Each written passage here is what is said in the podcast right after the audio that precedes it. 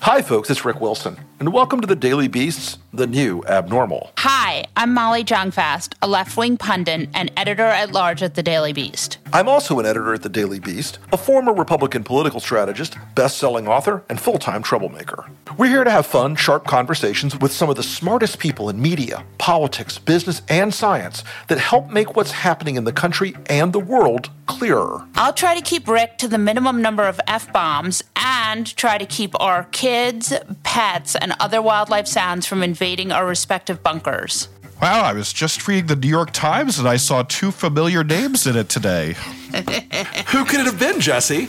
Yeah, I would like to know. My favorite podcast host. That's well, right. Would it be Molly Jong-Fast? And Rick Wilson? Why?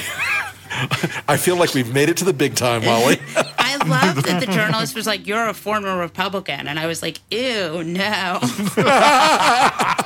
I was like, I never voted Republican in my life. Well, it has certainly been a weekend of great joys for the Trump family since Thursday night the Lincoln Project put up a billboard in Times Square. It turns out that Ivanka does not like having her face on billboards when talking about coronavirus deaths. Weirdly, I mean, I would have thought that she would have enjoyed it, but if it's COVID, it has to be good. By the way, it's like the picture of her from the Goya beans and then the COVID death statistic. So when did you get the lawyer's letter? Tell us everything. So on Friday night, we received a letter from Javanka's attorneys. Actually, they're Trump's attorneys. And from what we're hearing, it was Trump who told Kasowitz, Marc Kasowitz, their attorney, to sue us or to threaten to sue us. Do you think he saw it? Oh, absolutely. It was blowing up on social media. And I know that Jared and Ivanka saw it because they went squealing to him like a stuck hog. And so they went out of their minds, which is, of course, what we expect. This is not unsurprising in many ways. And so Kasowitz sent this letter, which is best read in the voice of Bain. We represent Mr. Jared Kushner and Miss Ivanka Trump. I am writing concerning the false, malicious, and defamatory ads that the Lincoln Project is displaying on billboards in Times Square.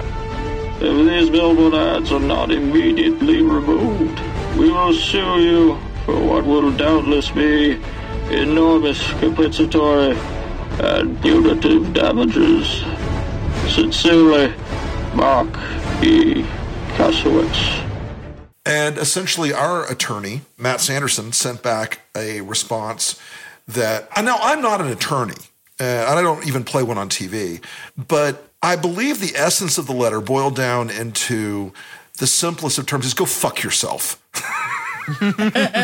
This is a pure First Amendment matter. It is political speech, which is the most highly protected form of First Amendment speech. It is unequivocally within our ambit to do this. And we'll talk more about Mr. Kasowitz shortly, but the idea that the guy who's used to intimidating strippers and porn stars and various rando girlfriends of Donald Trump into shutting up was going to step to the Lincoln Project with that same fucking attitude, good luck. Good luck. So you've taken down the billboard is what you're saying? No, in fact, the billboard remains up even as we speak. As we're recording this in the middle of the afternoon on Monday, for you East Coasters, the Ivanka billboard is briefly blank. It is only blank right now because they're updating the death toll count that appears on the billboard every day.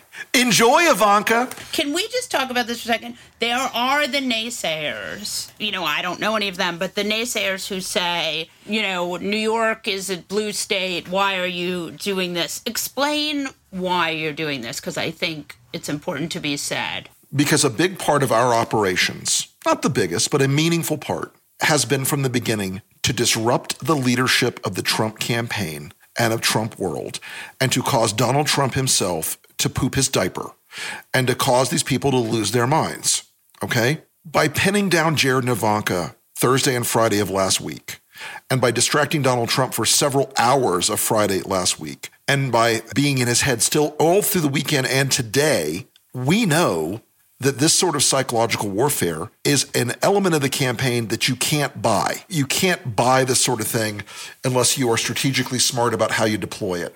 So it's the eve of battle, and two of the generals of Trump's army have now been paralyzed. They have thought of nothing else for the last several days. And Molly, your quote in the Times was a chef's kiss perfection. They know that they are now so tarred and so stained by what they've done in the White House, they will never go to the Met Gala again. We've talked about this before. It's almost like giving, you've actually said this, it's like why you give money to Mitch McConnell's challenger. Right. You drag off resources, attention, time, focus from what they should be fighting, and you make them fight the battles you want them to fight. Think of me as kind of like a redneck Sun-Tzu. And I may not want to understand them as well as I do, but I do understand them as well as I do. And so we were also able to raise a meaningful amount of money at LincolnProject.us over the weekend and put it right back into digital advertising against Donald Trump. And that's going to be going into Florida and South Carolina. The money we raised over the weekend will be in Florida and South Carolina. South Carolina in the Senate race against Lindsey, Florida in additional advertising for seniors talking about COVID. So the fact that Washington is full of strategists who've never strategized or created a strategy in a campaign. I was air quoting, guys. And they don't understand what we're doing and how we're doing it is impressively dumb. It takes like a willful amount of dumb not to understand that we don't do anything randomly. We're never trolling because we know we'll always put a fish on the hook. We know it every time. We know what we're going to do to them. And we did it again. In the words of the political philosopher Britney Spears, oops, I did it again. I thought that the quotes in that New York Times piece. The Staten Island guy. Yeah, it was like, they'll never work in the Republican Party again. I thought that was pretty great. Oh, no. Throw me in the briar patch. Yeah, I thought you were for sure that Mitch was going to hire you. So on Sunday morning, I don't know if you watched Jake Tapper's show. I did watch Jake Tapper drag Mr. Meadows to the whipping shed and deliver a beating that will take weeks to heal and special ointments. Hell hath no fury like a Jake Tapper scorned. Listen, the thing about Jake is he's sort of like the Hulk. You don't want to see him angry. There's been some talk about this, but not, in my mind, enough. Mark Meadows said the quiet part loud. He said, we're no longer trying to mitigate to control this virus. Right. Yeah, we're done. Goodbye, Grandma. Right. I think that was a source of Jake Tapper's righteous anger. I mean, you could see the expression on his face when Meadows said that, and it was, there was like a switch, and he clearly... and correctly, in my view, called Meadows bullshit on it. Yeah. I thought it was kind of amazing that we had a situation where he was like, we can't control the spread. It's very contagious. Like, oh, really? Oh, okay. Well, in that case, give up. Oh, yeah. Thank you for bringing that up in late October, Mark. You think? I think the funny thing is, they're not even bothering to try to contain it. They are, in fact, now a primary disease vector with this aggressive super spreader rally schedule. All this week, Super Spreader USA. It's the one, the only, the original monster COVID facts. Yet they're early to get exposed. First come, first served. Experience in person the virus that's killed nearly 250,000 Americans. First 750 in get a free Make the ICUs Full Again app. 10 lucky winners will get to meet and kiss the super spreader himself. I'll kiss the guys and the beautiful women on the lips. Masks are for losers. You'll be up close and personal with thousands of other MAGA maniacs sharing the excitement of a real Trump rally and COVID-19. Featuring hit songs like What Do You Have to Lose? It's no big deal. You've lived long enough. And crowd favorite. I give it to most of my staff and all of my family. This weekend, one day only. Don't miss it. Paid for by COVID-19 and the funeral homes of America. Action. Yes, this weekend it went from president's problem to the vice president's problem. It is all of Pence world, or as we call him in our house because of Borat, Michael Penis. All of the people in Michael Penis's world now have COVID. Michael Penis. Michael Penis. Michael Penis to the white courtesy phone, the lily white courtesy phone. I had to say it. You set it up too perfectly. His body man, his body man. And Mark Short also, who is his chief of staff and sort of consigliere. Yes. It's not good. It's not good. Yeah, it's almost like it's very contagious. Molly. Yes, Rick Wilson. Since the super spreader rallies are now a sort of Typhoid Donnie traveling the country thing. And since Mitch McConnell is telling his senators it's finally time to run away in the closing days of the campaign, and since the polls are slipping, and since the only person they can get it go on TV is Jason Miller. And also Corey was on Meet the Press this weekend. Right, and Corey. Man, I wish he had run for Senate. I had such a fucking great ad written. Corey Lewandowski, he'll do anything to win. He'll do anything to beat a woman. Oh. Ew. And guess what? It would have worked. It would have worked like gangbusters. No, there's no world in which he would have won a seat in New Hampshire. But yeah, Donald Trump's had a really rough time. It seems like the most important person in Donald Trump's world is finally breaking with him. Do you know who that is, Molly? Junior? No, it's not Junior. Ivanka? Oh, Ivanka. No, she would never leave Daddy's side or lap. It's Vladimir Putin. That's right. Vladimir Putin is defending Joe Biden, and he's dissing Donald Trump. I mean, how sharper than a serpent's tooth than to have a thankless Vlad? I mean, this is just crazy. Can you explain to me what the thinking there is? Because I'm curious. Look, Vladimir Putin ran Donald Trump like an asset for 4 years. He ran him until he lost value. And now he doesn't really have value.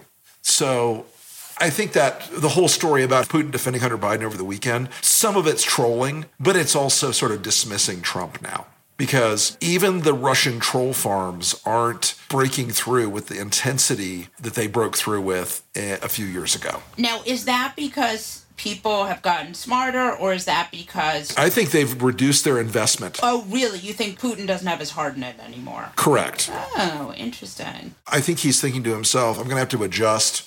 It's going to be a different world. I might as well just reset here and try to rebuild something now that Donald has been effectively sidelined and is no longer capable of pushing my agenda in the successful way that he once did. So you really don't think that Putin wants to reelect Trump? Look, I think Putin is not a guy who's going to spend a single dime on anyone who is no longer a value-added asset. That seems like an important paradigm shift. It could be. But look, at least Donald Trump will be able to flee to Russia for political... Oh, wait, he might not. If this works and Trump loses, where do you think Trump goes to live? Florida. Oh. I'm afraid so. That state is not big enough for Rick Wilson and You know I'm right, Tim. I mean, that is not going to end well. No, it won't. No. A spilled drink, a nasty look, it's not going to be good. Suddenly there's gunfire breaking out all over the place. That's right. I got Donald in the bathroom giving him a swirly in the toilet, watching his wig hoover down into the... That thing is implanted. It's not going anywhere. Oh, Molly. I'm sorry. It's not that implanted. I don't mean to be a naysayer. Hey, Molly. Hey, Rick Wilson. Do you enjoy strange... Chinese overseas cults? Propaganda efforts pushing bizarrely pro-Trump messages? Yeah, I mean, who doesn't? I mean, right? Who doesn't? Would you say that those are exclusively Russian, or would you say that those could come from other and unusual vectors? Well, is it a Chinese cult? Because everybody likes a Chinese cult. Well, yeah, duh. Tell me more. There's a great article by Kevin Roos this week, and we'll put it in the show notes, about the Epoch Times. And it has grown very, very quickly into a major pro-Trump propaganda outlet. It is very much one of these unseen vectors of what is essentially propaganda in the current moment. It's become, as he says, it's a bullhorn for the far right, and it's got a massive social media following. It's got a massive online audience. It's bigger than Breitbart, which is kind of crazy. You know, they're definitely full-on Trump, full-on conspiracy. It is something that Steve Bannon is praising it to the heavens, and it's just a fascinating... What do you think it's akin to? The closest thing is Breitbart, really. I have an interesting thing. So I live on the border of a largely poor Hispanic neighborhood, and it is distributed so heavily. Like if I go to get my favorite tacos, there'll just be free ones sitting in the taco place. And they really are doing the Craven thing of they try to just infiltrate the people that they think are going to be susceptible to their bullshit the most, and it's really horrifying. I get it jammed in my door sometimes. Yeah, that seems not great. There's a massive infrastructure behind it or underneath it, and I'm fascinated to see, you know, where the rabbit hole leads eventually. We watched that Borat movie, and by we, I mean everyone in America this weekend, and the daughter becoming an OAN anchor or an OAN-type anchor. I almost wanted to see just a movie on that. You really could envision that sort of thing happening. That's how it works. And a lot of these people are like popped out of the cloning tank. You spin the dial one way, you get a Tommy Lawrence. Spin the dial the other way, you get a Chanel Rion. Yeah. And they all have a kind of like similar look and sound, and they've mastered the parlance of the Trump right, you know, dickery. And so I think this is sort of a print and online edition of that. But it's also one of these places that is like walls of lawyers surround it. Everybody who's ever worked at the Epoch Times is NDA'd up the ass. It's an unusual situation. And Falun Gong, that is supposedly behind it, is one of those places or one of those institutions that on the one hand, you look like it looks like they're trying to save themselves from oppression from the Chinese government. On the other hand, you know, they forbid gay marriage and they don't like things like medicine or pharmaceutical products or antiviral products. They definitely don't like masks. I see that everywhere. They don't like masks, and they don't like interracial marriage. And there's a whole bunch of strangeness about the whole thing. And as somebody pointed out to me the other day, it is not an endorsement of the Chinese government to examine Falun Gong. It's just one of those things that's like, we don't even realize how powerfully Facebook has amplified this, because when you get to the bottom of any shit thing in this fucking universe now, you'll find Facebook. Its algo has been worked whatever way it gets worked to boost things that ultimately are detrimental to democracy and journalism and the truth and, you know, the minor stuff, the little things. So basically, the last couple of times I've seen the sites with the most engagement for Facebook, which they, of course, say measuring... Ben Shapiro, Damagino, Ben Shapiro. Oh, I know. Bongo has like 9 out of 10. I mean, he's the dumbest person on earth. The way they do this shit is they form dozens and dozens and dozens of these shadow Facebook groups, okay? Right. They're closed groups, but they follow Bingo. And then when Bingo tweets something, these groups, and whether it's a bot or an algo or an administrator, they share it or pretend to share it a gajillion times. These guys have gamed the algorithm. They understand what the algorithm is and how it works, so they've gamed it. And that's fine. It is just going to reduce Facebook further into, you know, a septic tank for these kind of crazies. Right, it's true. They killed local news only to replace it with Ben Shapiro. Dr. Rick Bright is an American immunologist, vaccine researcher, former public health official, and whistleblower, as well as the former director of the Biomedical Advanced Research and Development Authority. I am so excited to have you here. Your testimony in front of Congress, I've used that opening statement in like 5 different pieces because it's just so succinct. And basically what you said was, and this was in March, and you correct me if I'm wrong, but you basically said this is going to be the darkest winter in modern life if we can't get it together. Absolutely right. Molly, thanks for having me on today. We knew back then, we knew from many years' experience in studying and planning for exactly the scenario that we're in today, what this was going to look like and how it was going to play out. And we knew what to do about it. And we could see our government was ignoring all of those factors, all of those areas. And so it was obvious to me that without intervention now, back then, we were going to have a really bad winter. And I did call it the darkest winter in modern history. And guess what? It's coming true. That's what I started thinking about when I saw those numbers this weekend. I kept thinking, like, we have to have you on. What I would love for you to talk about is yesterday we had Mark Meadows on Jake Tapper saying, we're not going to try to control the virus, which they were sort of shopping that over the last few months. Can you talk to me about how much trouble are we in here? Molly, we're in a lot of trouble. When I heard Mark Meadows say that yesterday on Jake Tapper, there are very few shining points from this administration related to this outbreak. But Mark Meadows actually revealed a bit of the truth about the administration's plan and strategy that they've had all along. is they're not going to try to stop this virus. They haven't done anything to try to stop the spread of this virus and start to reduce the number of people who are dying from the virus. So I heard that.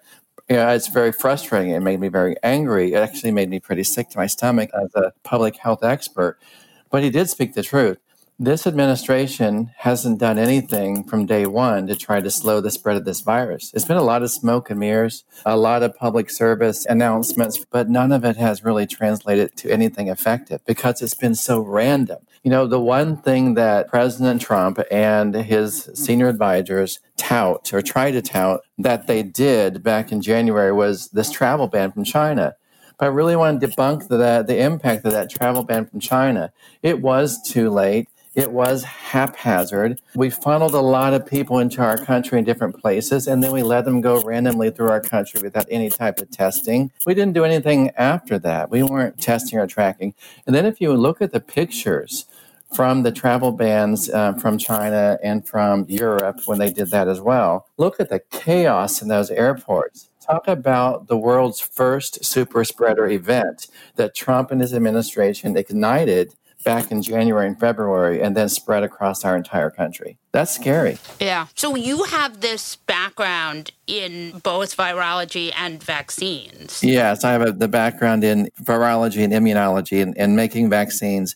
And not only just making them, but working on expanding their access globally so we can be prepared to stop a pandemic in its tracks. And focused a lot on pandemic influenza. We really thought that was going to come out of the waterfowl, the ducks in China and the markets. And so we laid a foundation for that type of response with the World Health Organization and other international organizations through the years. You know, what's interesting and disappointing is all that hard work and planning that we've done, and with my expertise and knowledge, was literally ignored or kicked to the curb in this administration. And that's why we're in the place we're in now. Some of that was John Bolton, right, that they sort of took apart the pandemic response team. They were like, why do we need this if it's not a pandemic right now? That was an incredible team that was set up in the White House. And I know almost every one of those members, and they were recruited from all areas of expertise and had deep experience in government and science and policy. And to see that dismantled one by one by one, and every now and then you can find and bump into one of the experts in the hallway of the old executive office building, and then they were just gone. To have that mindset from this administration thinking that we didn't need to prepare or have a staff on board in the event that something like this happened was just ridiculous, actually, and then not even trying to resemble anything like that when the real pandemic was upon us was ridiculous. Yeah, that's kind of shocking that they were like, we'll just go to Jared Kushner. I feel like in the movie, they go, well, okay, now we have to bring in the scientists. We may not like them. But that's not what happened at all. In the real movie, in the exercises that we've done for a number of years, we would bring in the scientists around the table and solve the problems and get it done. In this real world scenario, Jared Kushner brought in high school graduates and college students who hadn't yet graduated from college and said, gather around the table with whatever the social media app is of the day and let's,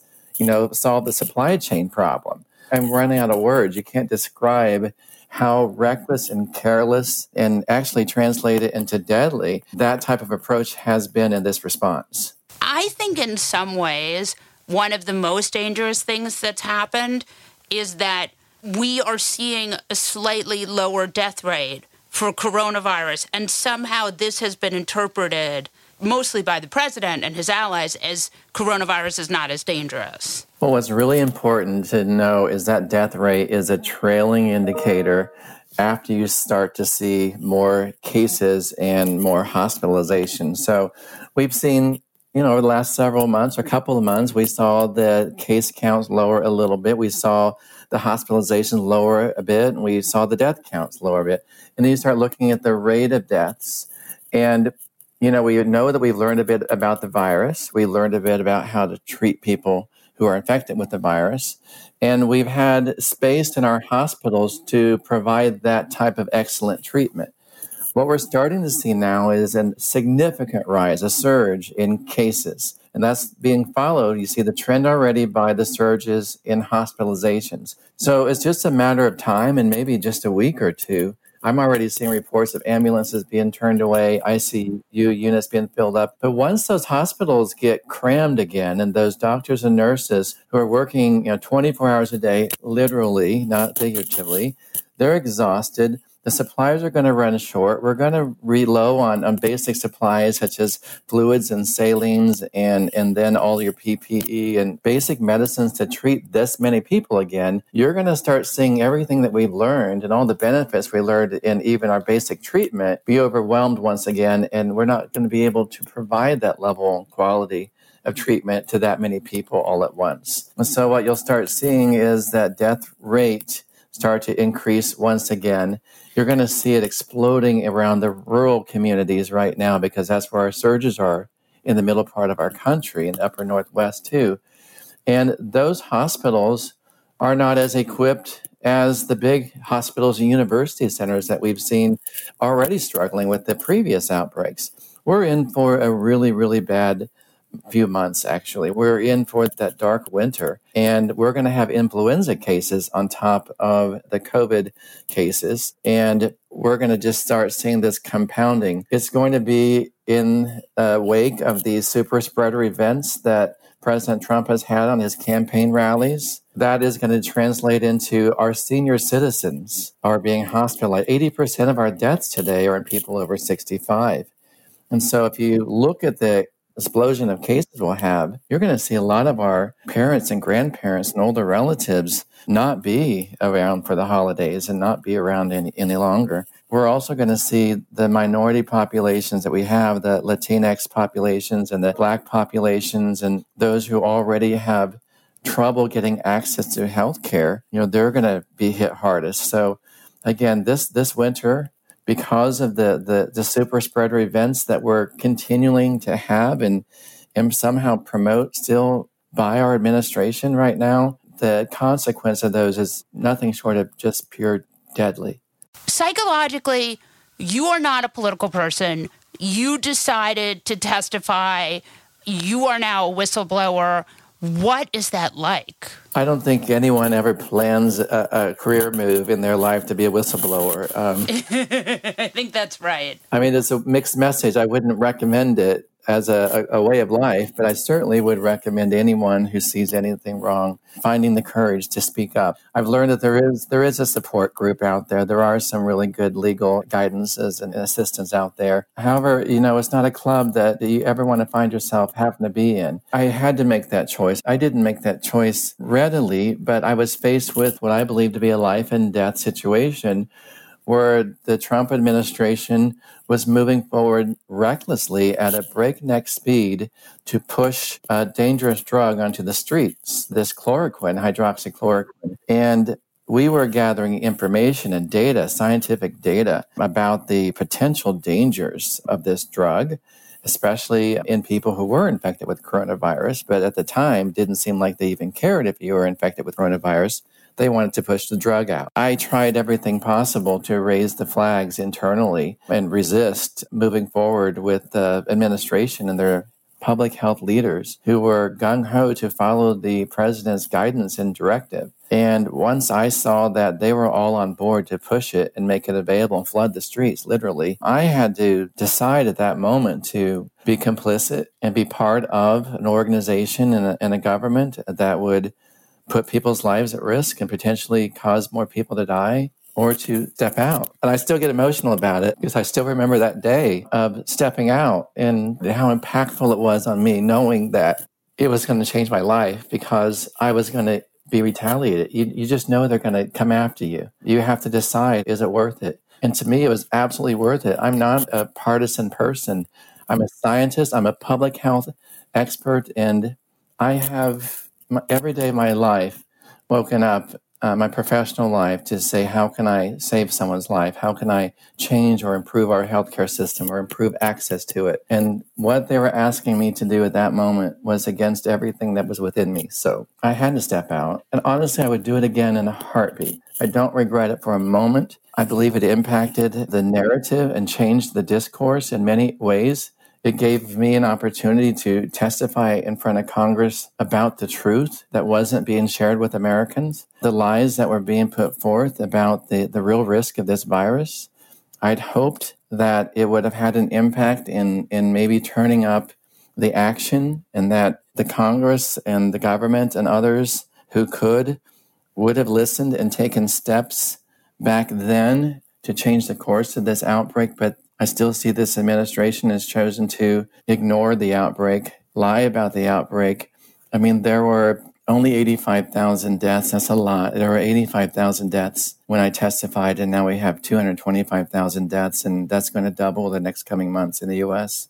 There were only 1.4 million cases, infections in the U.S. when I testified, and now there's 8.6 million. We didn't do what we had to do, and this administration has not stepped forward with a plan, with clear messaging, and leading by example. And honestly, that's all they have to do to impact this outbreak, is to put forth the plan and message it clearly and consistently and lead by example. We're not asking them to do anything too miraculous, but they still refuse to do that, and they still refuse to tell Americans the truth. And that is why I continue to speak out. Again, Molly, it's not the career path I chose. I love being on your podcast and other areas because it gives me a chance to try to tell Americans the truth, but it's not what I wanted to do or ever thought I would do in life. What would be three of the things you would think that would be the sort of the first things a new president might do? Actually, what we're missing most is a single coordinated plan, a real strategy to get our country through this pandemic and reopen our schools and get America back to work safely. Components of this national strategy that would be critical to roll out as quickly as possible would be clear messaging and guidance and leadership on appropriate wearing of face masks. Also, a national testing strategy. This isn't about just making more tests and how many tests you do every day. It is a coherent strategy that talks about the different types of tests and when to test and who to test and how often to test and what you do with that information. And then coupling that testing with a strategy for tracing and contacts of people who are infected, and then appropriate isolation and compensating people for that isolation, because it's really difficult for people who are breadwinners for their family to adhere to an isolation and quarantine strategy if it means taking food off their table. So this comprehensive strategy for testing and tracing would also need to be resourced in a way that will incentivize people to follow with appropriate public health practices. We need, in addition, the strategy for producing adequate supply of top quality personal protective equipment for our healthcare workers. So it's critical that we prioritize our healthcare workers who are exhausted and doing their best on the front line every day to put, and they're putting their own life at risk to try to save the lives of others. And they are fatigued. And it is our responsibility, and there would be the obligation of the president to ensure that we have done everything possible to ramp up and manufacture and make available face masks, N95 face masks and gowns and gloves to protect our frontline healthcare workers, doctors and nurses. We've lost over 1,700 of our healthcare workers in this outbreak already just in the last several months. So the highest priorities would be to protect our healthcare workers in all of these public health measures, but support them, not just talk about them, and certainly not ridicule them, as we've seen our current administration do. How worried are you about rolling out this vaccine? And what are you seeing? What is hopeful? Give us something to not be too depressed with. You know, I'm excited that there are so many different efforts, so many different options and strategies in place to make an effective, safe and effective vaccine. We've never seen in the history of probably any outbreak, the number of different companies and technologies and scientists at work around the clock, around the globe, trying to address this challenge of making an effective and safe vaccine. And they're making progress. So there's a lot of money behind it. There's a lot of effort behind it as well. And there's a lot of thought behind it. And we're seeing on the front end progress on how the scientists are designing these vaccines and progress in how the companies are beginning to make more or scale up production of the vaccines. And we're starting to see some really encouraging information and data from the clinical trials. I do think it's important, however, to remember, we still have a lot of work in front of us. We can't cut the clinical trials off too soon. We can't be so eager for a vaccine that we truncate the data set and move too quickly into an emergency use authorization scenario where we can't fully appreciate how these vaccines work and how safe they are. It seems to me like Pfizer and Moderna certainly agree with you. You know, it's interesting when you watch basically a number of different vaccine approaches, all striving towards that same goal as quickly as possible. You constantly see different leaders and front runners, and then you see them meet a typical vaccine development challenge, and you see them kind of pause or slow down, and some other technologies sort of take the lead. And there's sort of this almost like a horse race going back and forth and, until someone eventually crosses that finish line. And so as I've watched the various technologies, we see some of the frontline technologies that can move faster, such as the messenger RNA or mRNA candidates from Moderna and Pfizer. It's important to realize that neither one of those approaches have been ever licensed to make any type of vaccine, but they can move quickly. And then we have some more established technologies. Does that worry you? It doesn't worry me so much as the realistic view is, we don't know who the real front runner is yet. Each of these are meeting typical vaccine development challenges. Each of those new technologies, such as messenger RNA, are going to have some downstream challenges. Even if they get their first clinical data set, those technologies have never been scaled to large volumes. So we're going to face those. You know, I'm a participant in the Pfizer trial, so I know all about having defrosted and everything. They have to be kept at minus 70 or super cold temperatures. And so it creates challenges in our distribution chain, in our pharmacies and doctor's offices. So while they might be the first to get a data set, we still have a long road in front of us in putting all those things in place to distribute and actually administer those vaccines. I'm concerned, if we can't even get the swabs for the testing, how we're going to distribute this vaccine that needs to be at these sub-zero temperatures. Can you just talk for 2 seconds about long haulers? Well, when we think about long haulers, and an interesting name, that interesting phrase that has been attached, but we're learning something new about this virus every day. It is a new virus in the human population, and we're finding more and more frequently that people who are infected with this coronavirus have long-term effects. And some of it seems as minor as occasional bouts of fatigue that just come and go. And some of it is much more dramatic long-term damage in your lungs, and people who have chronic respiratory challenges today, and other organ challenges as well. So we find this virus disrupts your entire system, depending on how severe your infection is and how robust or strong your body is in trying to recover quickly. And so we're learning now that even 6 months out, people are having symptoms and chronic symptoms, and that they're showing that they're not fully recovering from an infection with coronavirus. And so that's very concerning as we learn more about the virus and how it impacts people. Another thing that we're learning that is concerning, and again, not to put fear in everyone, but we're seeing more and more cases of repeat infection. We're learning that even a natural infection from this virus may not elicit or induce a strong enough immune response or a long-lasting immune response. So 3 or 4 months out after an infection, we're finding people who are getting reinfected. And we know it's a reinfection because we have all these tools and genetic capabilities to analyze the virus. And we know it's a very different virus than the first virus that the person was infected with. That's really important to track now and to follow closely is we need to understand how long the immune response might be to the vaccines.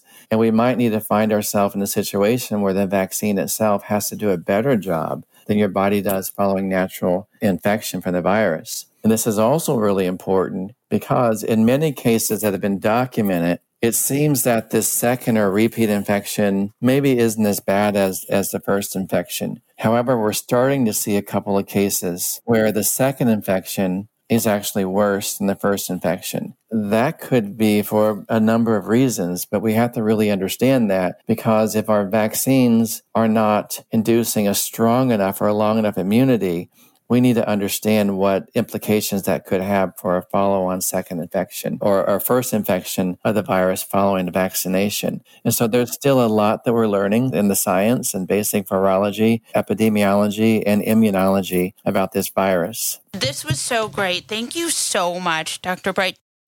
Before we get into things, we have a fun little treat. There are so many insane things happening in the world right now, and 2 episodes a week just aren't enough to cover it all. So, The New Abnormal is going to release a limited run series of bonus interviews over the next few weeks for Beast Inside members only. We'll release a new one each Sunday, but listen carefully. Only Beast Inside members will have access to these. So, head over to thenewabnormal.thedailybeast.com to become a Beast Inside member now. That's newabnormal.thedailybeast.com.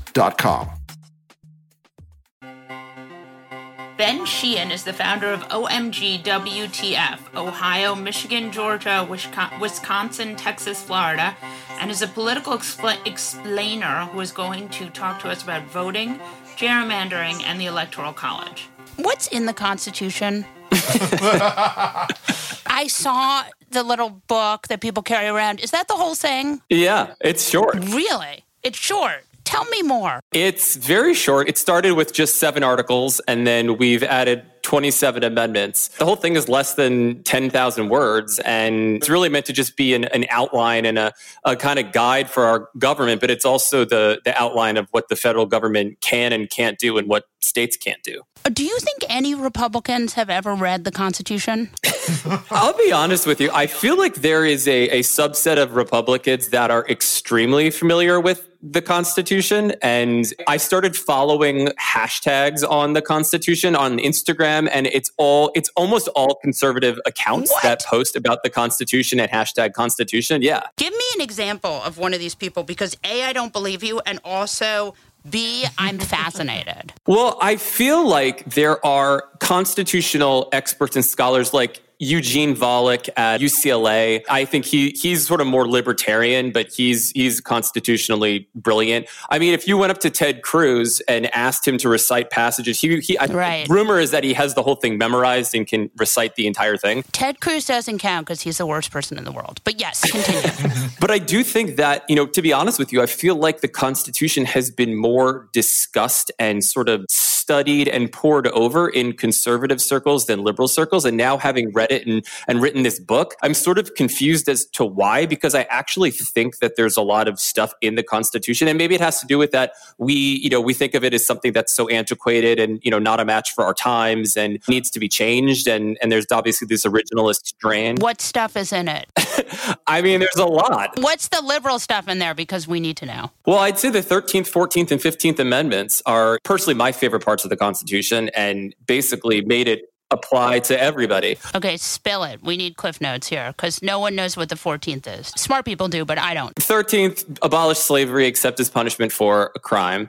The 14th basically established birthright citizenship, so it made former slaves and African-American citizens for the first time. It also established equal protection of the laws. It even was the first amendment to give African-Americans voting rights in a way, because it punished states that didn't let men 21 and over who were eligible to vote and citizens vote, but the punishment was just like a few less people in your state for a population basis for the House. And so states kept violating that. And then 2 years later, they ratified the 15th Amendment, which was protecting voting rights based on race. So we drastically changed the Constitution and made it apply to a lot more people in that 5-year stretch than it ever had before, which is, you know, it's not everything, but it's certainly a progression. And now we all get to elect U.S. senators directly. We didn't used to do that. 18-year-olds have voting rights protections. Women have voting rights protections. So the additions we've made to it have definitely made it a more democratic document. What's the bad stuff in there? There's a bunch. Obviously, at the beginning, the whole idea that enslaved people counted as... Second Amendment, obviously enslaved people not counting as full people. And that being factored into the Electoral College is why of the first 5 presidents, 4 of them were from Virginia, because Virginia got 3 extra electoral votes just based on its enslaved population. Thomas Jefferson, his margin of victory over John Adams was because of the electoral votes he got from enslaved people in Virginia. many of whom he owned. So our audience gets really scared about the electors not being bound to vote for the Electoral College. So you talked about this a good amount, that, you know, some of them can do what they want. Are there any swing states that you're scared of that happening in? Yeah, I mean, there's three that I have discussed a lot, which is Pennsylvania, Georgia, and Texas.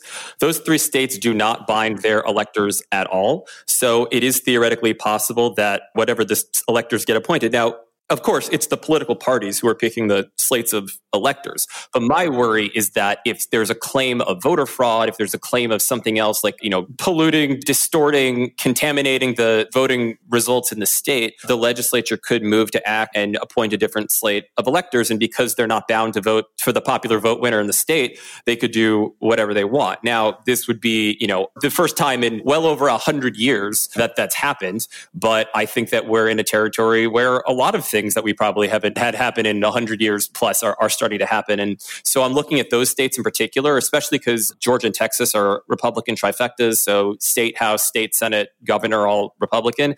And then the other ones I'm worried about are Florida, Ohio, and Wisconsin. Why even have this law in the first place? But they have a law saying that they have to bind the electors, but the electors, there's no penalty for breaking that. And the vote still counts if the electors don't vote for the popular vote winner. So what the point of that law is, I don't know. Those are the six states that I'm looking at in terms of swing states. But with Pennsylvania, there's the safeguard of the Democratic governor. Is that correct? Yeah, that's correct. So we don't have to worry about that one as much, but the rest of them. Now, is this a state-by-state thing, or is this something we could reform in some way after the election if there's a Biden win? No, it's state by state, because in the Constitution, it says the manner of appointed electors is up to the state legislatures. So they really have, you know, full control over how the electors get appointed. And that's what the Supreme Court upheld earlier this year in July, saying that if, you know, states have laws preventing faithless electors, those are constitutional. If they don't have those laws, that's also constitutional. And that was a 9-0 ruling. So the power is really with state legislatures on this. Which is why Democrats need to flip more state legislatures. I mean, that's my biggest takeaway from the Constitution, is that where we think the power lies in our government is not where it actually lies. It is truly in the legislatures, and state legislatures have so much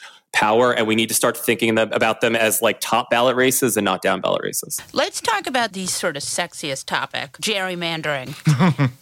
Talk to us about gerrymandering, because you've written a book about gerrymandering too. I have, and I also co-created a line of jewelry where every necklace and pin is shaped like one of the worst gerrymandered congressional districts in the United States. I remember this. I didn't realize you were the one who did that. Yeah. I want that. Go to gerrymanderjewelry.com. You can watch our live. You're not going to send me a free one, huh? Okay, all right. I can send you a free one. No, I can. Okay, all right. I can. Happy to pay for it and then promote it, because that's how I roll. Wait, it's called Gerrymandered what? Gerrymanderjewelry.com, and you can go there and watch our Jared/Zales, 60-second jewelry ad. That's a very serious jewelry ad. Oh, God. And it's real. We're selling them. I am buying them right now, because I don't need to be giving them for free, because I'm classy like that. And...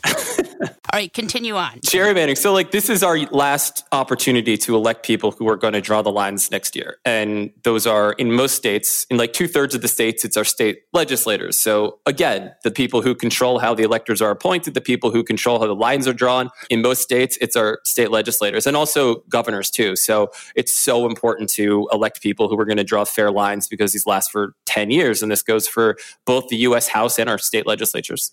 That is totally fascinating. Why do you think Democrats never got involved in gerrymandering before? I mean, I feel like it's like filling those court seats.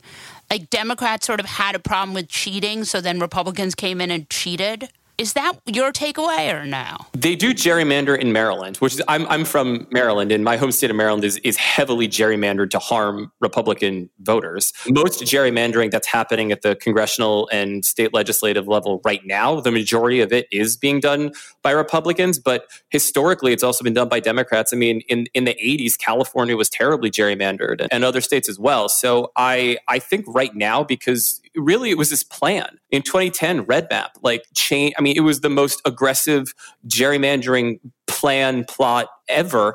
And what they did is they went to Republican donors, the Republican Party, and they said, hey, for a quarter of the price of donating to a congressional candidate to get them elected, if you give a quarter of that money and put it towards state legislatures, they can draw the line so that that candidate can keep getting elected. And that's what they did. So for a quarter of the prices these, they would have had to pay, they flipped the House, they solidified these districts for 10 years, and it was a total nightmare. Democrats didn't see it coming. And I do blame the Democratic Party for this, because I think the focus was so national coming off of Obama's win, and that was where the attention was, and he was this rock star, and there was so much money coming into the National Democratic Party, and they just totally took their eye off the ball. And I think that it's really important going forward to understand how much power states have, and I think the Democratic Party would be well served to reshift their focus. It sounds like it. I saw a great article you wrote about how voting is not protected by the Constitution, the plague of voter disenfranchisement. What are your hopes for reforming this, and what should our listeners be pushing their congresspeople to do in the future? I really think that the only way to really combat this in a lasting way is with a constitutional amendment, which is super hard to do. Senator Dick Durbin introduced one earlier this year, and you would need 2/3 of the House and the Senate to propose that, and then 3/4 of the states to ratify. So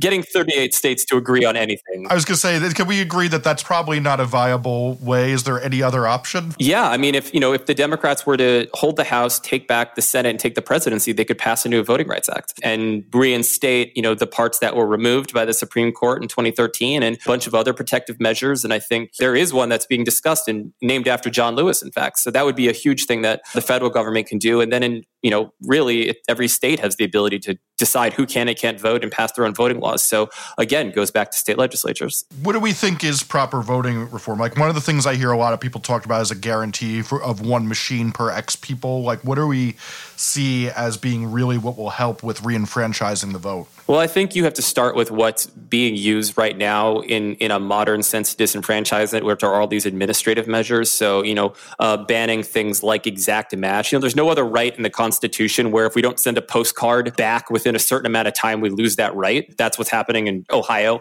Exact match is the one that's happening in Georgia, where if your name doesn't exactly match what they have on file for you, if a dash is off or a space, then your registration gets thrown out. I would say banning that. All of these administrative things that sound menial, but are really designed to have a disproportionate effect on people of color. So I think really a full overhaul of our voting process and procedures around registration. How can Democrats get more power at the state level? I think they need to invest in candidates for legislatures. I think they need to really put money toward organizations like the DLCC. They need to do a lot of voter education about it, because it's all about the federal government all the time. And, again, reading the Constitution, the federal government is very limited, and so much is left up to the states, and we just don't think about it like that. So it's retraining our brains to understand where the power lies, why these entities are so powerful, and then really investing in candidates, because that's also the future national leaders or people who become state leaders. Look at Stacey Abrams and what she's doing for voting rights on a national level. She was in the Georgia State House. There are people who are future national stars that come from state legislatures, and I think we just need to invest in those candidates and those people, and also help educate people on why they're so powerful. Any advice you have to our listeners about voting this week? Anything that you think they may not know? Absolutely. I would say if you're able to vote early in person, I know that it's in the middle of a pandemic, but if you can do that and you're able to physically do that, you should do that. And I would also say that not just so that you can cast a vote around this race, but make sure you know who your state legislators are. The easiest way to do this is go to a site called openstates.org, and you can just plug in your address, and it tells you who your state legislators are. I say follow them on Twitter, on Instagram, tweet things at them. They usually don't have a ton of followers, so you can get through to them as a constituent this way. It's the understatement of the year. Yeah, they're probably looking at their mentions like everybody else, seeing what's going on. So tweet at your state legislators, tweet a video at them saying what you want them to do. In fact, this organization, Countable, looked at all the ways that are the most impactful as a constituent to influence your elected leaders. And they said that tweeting a video at your elected representatives is the most powerful thing other than voting. Because unlike an email, right? Unlike a phone call or a letter, those are private one-to-one communication, and that could be thrown out or ignored or deleted. But Twitter is this stays up forever. It's public one-to-one communication. So you can retweet it later, put that person on blast, and everyone else can see it too. So it's a really powerful way to get your legislators' attention. So go to Open States, plug in your address, see who these people are, vote for them, make sure that, if they're up this year, your values and views align with theirs. But also as the Electoral College process unfolds, make sure that they are not going to ignore your vote and find some other way to appoint the electors. Yeah. That's great. Tell people not to worry now. Don't worry. It is a low chance of this happening, but I feel like there's a low chance of a lot of things over the last 4 years that have happened. So it's better to just prepare for the worst and be ready for it rather than be shocked by it with scrambling to find a recourse. Hi there, Jesse Cannon here. I'm the producer of The New Abnormal, and I have a little secret here for members of Beast Inside, the Daily Beast membership program. On Election Day, Rick and Molly are going to be doing what they always do and talking about what's happening with the election, and you can listen if you join Beast Inside today and gain access to an exclusive Zoom version of our podcast that will be airing on Election Day. Molly and Rick will help you stomach the last moments, or so we hope, of the longest, weirdest, crappiest presidential campaign in modern history. Join Beast Inside today and join us on Election Day when we pull back the curtain, New Abnormal style. To be able to hear this episode, head to newabnormal.thedailybeast.com today. That's newabnormal.thedailybeast.com. All right, so Rick Wilson. Good afternoon, Molly Jong-Fast. Who is your fuck that guy? My fuck that guy is you, Mr. Mark Kasowitz. Oh, yes. I know that your experience has primarily been to shake down and try to intimidate Trump's contractors, be they actual contractors building things or contractors in the stripper or porn star business. And I know that your experience with them has been that you can send a bullshit letter full of hollow threats and you think that they're going to blink and roll over right away. Welcome to my party, pal, because this case, and you know it, is going to lose you a ton of money. And by the way, as Trump's collapse continues, I know you're the one guy that still gets paid by him. Don't expect his ability to continue to cover your invoices to be commensurate with the amount of damage that will happen in this case. So, bye. I feel like this lawsuit is one of the best things to ever happen to the Lincoln Project. Am I wrong? Well, look, it's not a lawsuit yet. It's just a threat of a lawsuit. But you're pretty psyched. We have 7 of the top 10 First Amendment lawyers in the country on board with us for this case. Here's the real thing, though. Kasowitz is part of Trump's sort of thugocracy, where they're used to intimidating people and threatening people. It's just not us. You want to go? We'll go. We'll go all day long. But The idea that this guy is going to actually prevail in a case on the First Amendment is absurd. So there are going to be more billboards? We might have a billboard or two to come. Yeah. We're looking at one for Staten Island that says, "Welcome home, Jared and Ivanka." I await the day where Jared and Ivanka are living in a 3-2, 1,800 square foot condo on Fresh Kills Terrace East. You know what? I'm not going to even say anything. Yeah, you are. No, I'm not. My fuck that guy, I know you're curious to know who it is. I am. It is someone who I think you've actually met in real life. Is that true? I don't know yet. You're going to surprise me with it. Michael Caputo? Oh, Michael Caputo. Yes. Aren't we supposed to be kind to Michael Caputo now that he's on psych leave and has something or another? I can only think about the fact that Michael Caputo wanted to vaccinate Santas to shop the vaccine, and he promised the elves and Mrs. Claus early vaccine access. What in the hot holy name of fuck are you talking about? I wish I were kidding. It's a piece in the Wall Street Journal. I'm not kidding. Where it turns out that one of Michael Caputo's many stupid ideas was to have Santas advertising the vaccine. I swear to God, I'm not even kidding. The even supply in the country is already very vastly diminished, but I am all out of evens with which to can't in this regard. It's just unbelievable. Un-be-fucking-leavable. And so concludes another successful day of Fuck That Guy. On that note, we'll wrap up this episode of The New Abnormal from The Daily Beast. In future episodes, we'll be talking with smart folks from The Daily Beast and beyond, from media, culture, politics, and science, who will help us understand what's happening to our country and the world. We hope you'll subscribe to us on your favorite podcast app and share the show on social media. We're just getting started and don't want you to miss an episode. If you'd like to follow us on Twitter, I'm Molly Jong-Fast and he's the Rick Wilson. Thanks so much for listening, and we'll see you again on the next episode.